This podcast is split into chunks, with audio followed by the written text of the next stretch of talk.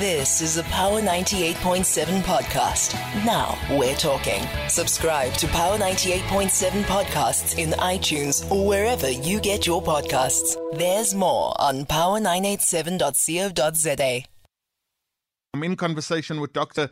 Gibson Ncube. We're speaking, of course, to Dr. Gibson Ncube, a lecturer at Stellenbosch University, the SU Department of Modern Foreign Languages, who has been chosen to represent the university in the prestigious Future Pro- Professors Program, the FPP, an initiative of the Department of Higher Education and Training. This is a group of lecturers from South Africa's 26 universities chosen to participate in the program and become leaders in their field. Let me bring Dr. Gibson Ncube into the conversation immediately. Doctor, I was reading up on you today and an absolutely fascinating write up about you. Uh, amongst others, you know, uh, how you grew up, when you began to start speaking, uh, what you studied, and all sorts of things, and what you write about as well. Good evening, Dr. Gibson Ncube. How are you? Um, good evening, uh, Denzil, and good evening to your listeners. Thank you for having me. Sure. Let me ask you something. At this particular point, at 22, 12 o'clock, would you normally be, you know, preparing for your class the next day, or would you pre- long be in bed already? I would normally be long in bed, depending on load shedding. depending on load shedding. You see what Cape Town does to you, uh, Dr. Gibson. What Cape Town does to you, it puts you in the bed pretty early. Doctor, uh, let, let, let, let, me understand um, the significance of the initiative, firstly, the Future Professors uh, program. Um, you know, and, and you know, people write about it and say a lot of things about it and call it prestigious. Um, are you are you you know happy? You know, I, I, suppose you are, but but is it is it is it a big deal? Let me ask you that. Is it really a is it a big deal? Um, I think it is. Mm. I think it's a very important program which capacitates, I think, academics from different universities around South Africa. Yeah. I think especially black and women um, scholars. Yeah. So I think it is a big deal. Absolutely. So so how do you how do you how do you get chosen? I mean, you you don't choose oneself, and I don't think you apply for it as well. I would also assume. So so how does how does the process work? So that you know when when when I look at this and I go, wow, okay, future professors program, and I think uh, Professor, it's administered by Dr. Uh, Jonathan Jansen as well. And uh, when I look at what it's supposed to achieve, academic excellence and leadership qualities of a carefully selected group of lecturing staff. So, of course, it is a big deal, but I wanted to get your perspective on it, of whether you considered it a big deal within, you know, the journey of academia that you are having. Yes, definitely. I think um, it's not often where you get to be in a program where you are prepared to, to become a very good scholar in your field mm. and also to be prepared um, to the professoriate. I mm. think it's a very unique program that um, they have here which is um, helping and capacitating different scholars um, sure. to prepare to prepare for the professoriate. How, how does one engage it? Um, uh, in in the sense, is is it is it something that you have to drop what you're doing and, and head off with with you know 26, 27 other people and and go and do for a particular period, or is it something that you know you uh, online based and and and how does the practicality of it work? Okay, so the program has um, online sessions and also um, in residence or in person sessions. Mm. So the online sessions normally happen once a month, mm. in which um, like the group of of scholars that have been selected for this cohort yeah. um, up with different coaches, and we get like um, training and workshops on different things like how to do research, where to publish um, our research, how mm. to engage other scholars in collaboration. So mm. we have the online, and then and then also I think three times in the year we meet in person. Sure. What do you want to get out of it, Doc? What what what, what is it? I mean I mean there's there's a brief there's a brief to the course, but but but you what what do you want to get out of it? And I and I ask that question not because I, I, I just want to find out what you want to get out of it, because I've actually seen what you've written, I've actually seen what you've done, I've actually read up on who you are, uh, where you grew up and how you studied and and and and and and how you got to Stellenbosch. And so I know all of that. And so I'm trying to work out in in in my headspace here is how how does how does this reflect in your bigger journey? What what do you want to get out of it? Yeah, um, for me, I think oftentimes when people get promoted to professors, they often are not too sure what they should be doing in those positions. Mm-hmm. And I think this program is going to help me to to position myself in a better way to to to work very well should I become a professor. Mm-hmm. Like how I can mentor students, how I can collaborate with other scholars in South Africa and beyond. Mm. Yeah. Sure. So so let's let's talk about let's talk about you a little bit then, um, and, and and and and and and an absolute interesting journey of and I don't want to dwell too long on it, but uh, six first six years you, you you didn't utter a word in your in your first six or seven years didn't utter a word for somebody then to go on and and become a a, a, a language specialist of in essence is it is it still the seven languages that you speak? I think it's uh, four African and three international. Um, it's uh, four international, three uh, African. Yeah.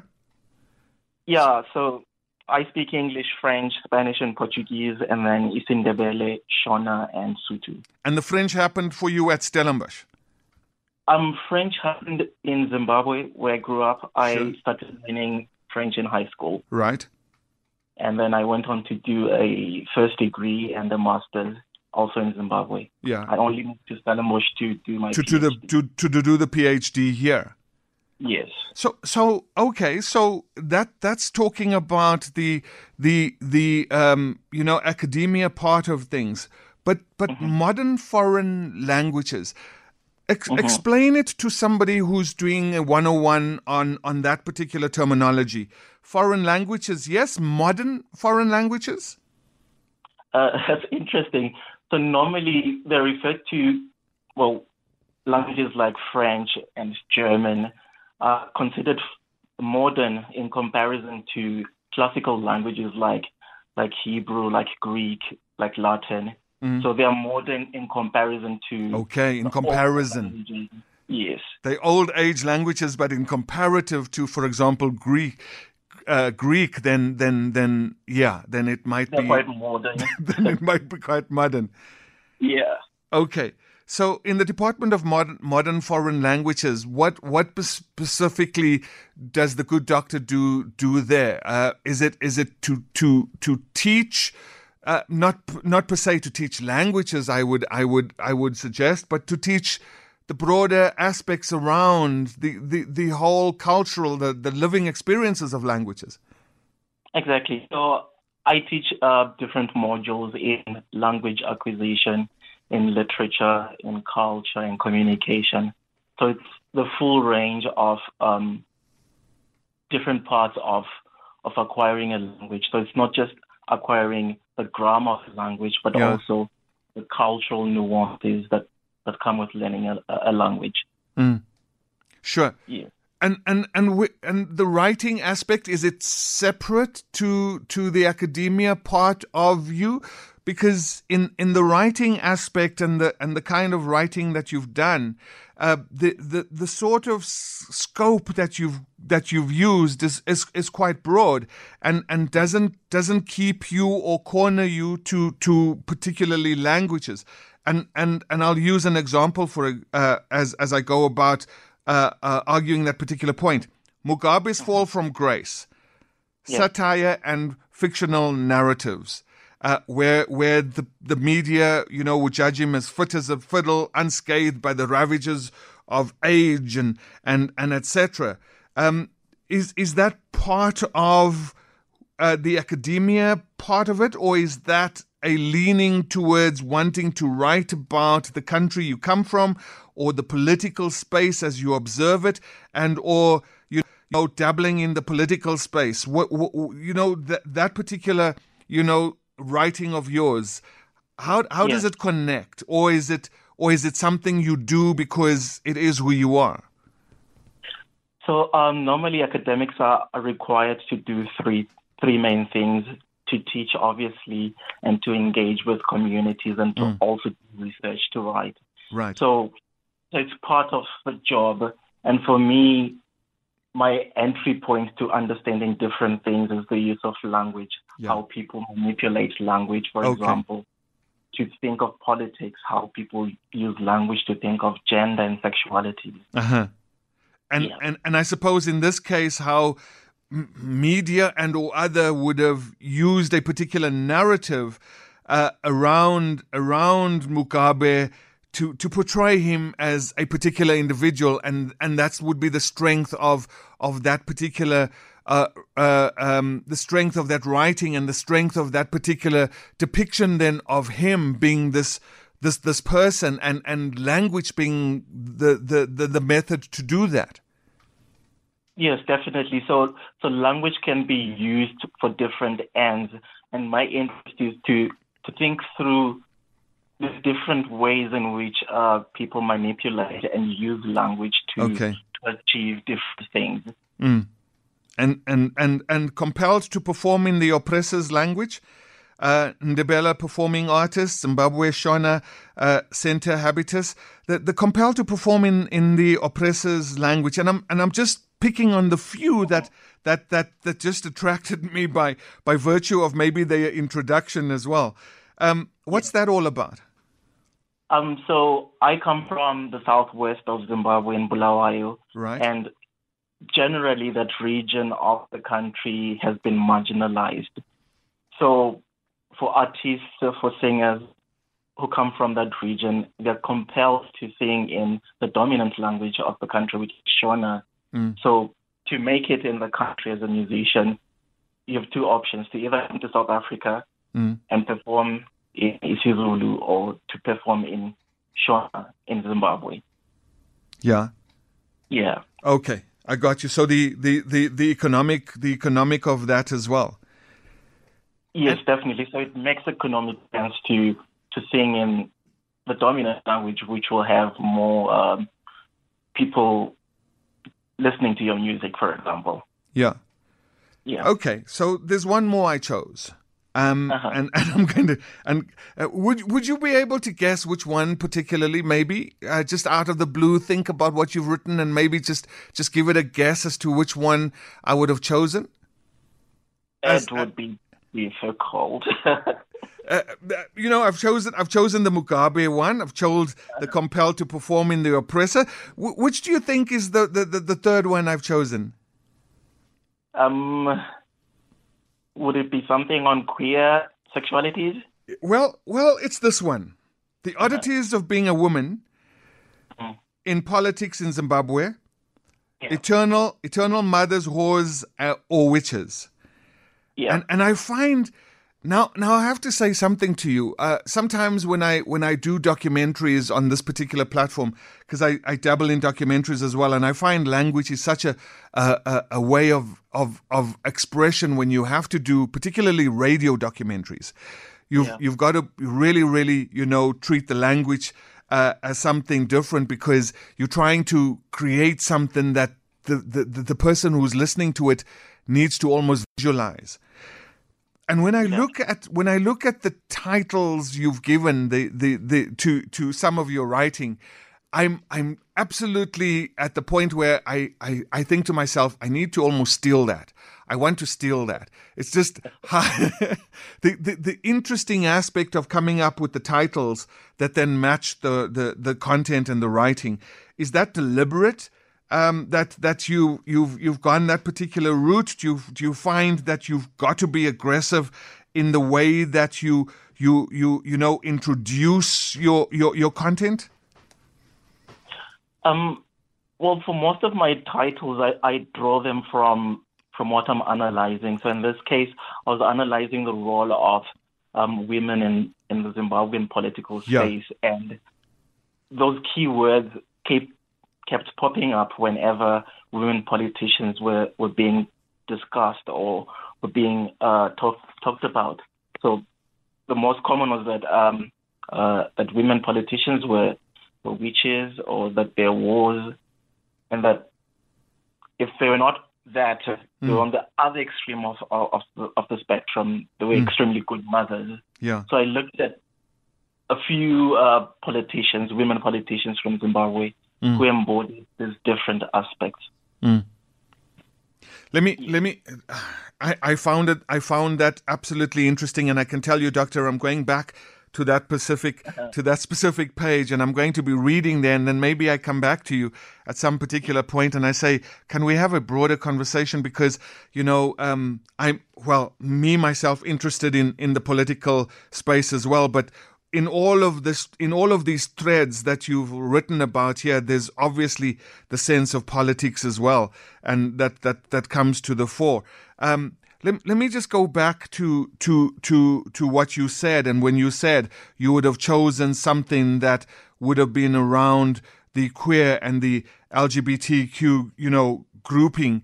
Uh, you you spend a lot of time on that, and and and and you know you you you're very passionate about you know uh, literature in that particular connection, and and and and how it relates to the African continent per se.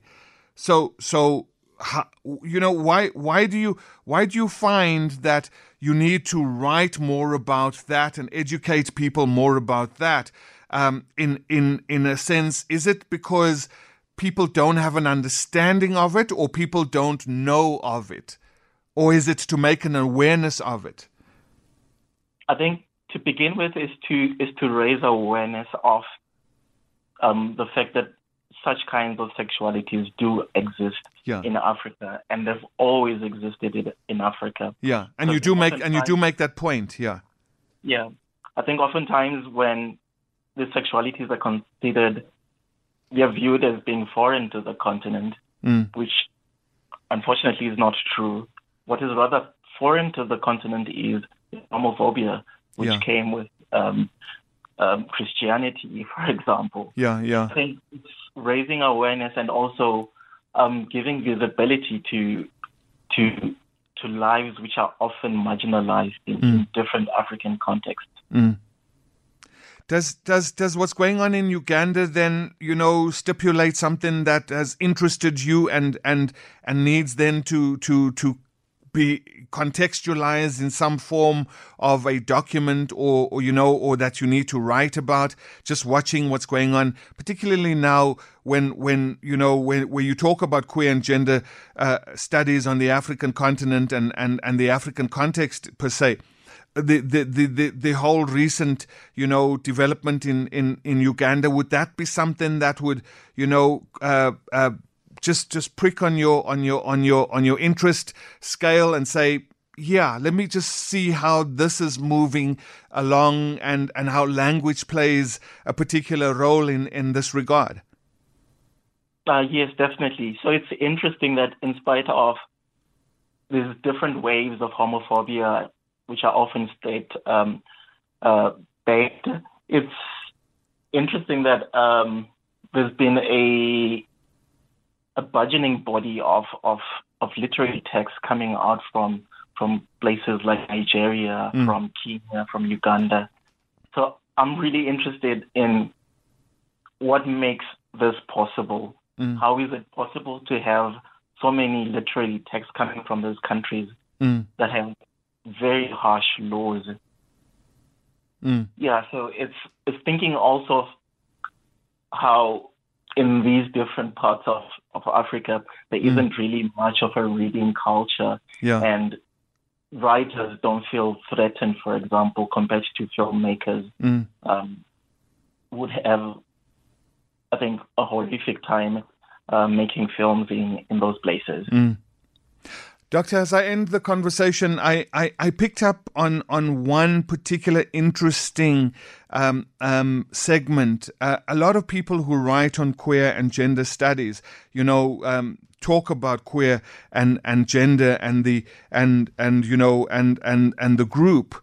Um, and then you did your thesis on non the non um, no, uh, non-normative non-normative sexualities in North Africa. Yeah. Non-normative sexualities. And and I read that and I thought I've never heard that wording before. Non-normative sexualities in Northern Africa. Is that a, a, a general descriptive, you know, way of of of talking about, you know, different sexuality? Or, you know, is it something that you, you know, um, found and found a place to find a word and then make that word something that you could write about non normative sexuality? Uh, that particular aspect, I, I, I don't find it a commonplace when people do write about queer and, and, and, and gender. Yeah, I think my use of the term uh, stemmed from the fact that um, in countries of not from North Africa, the terms like gay or queer mm. or lesbian do not exist.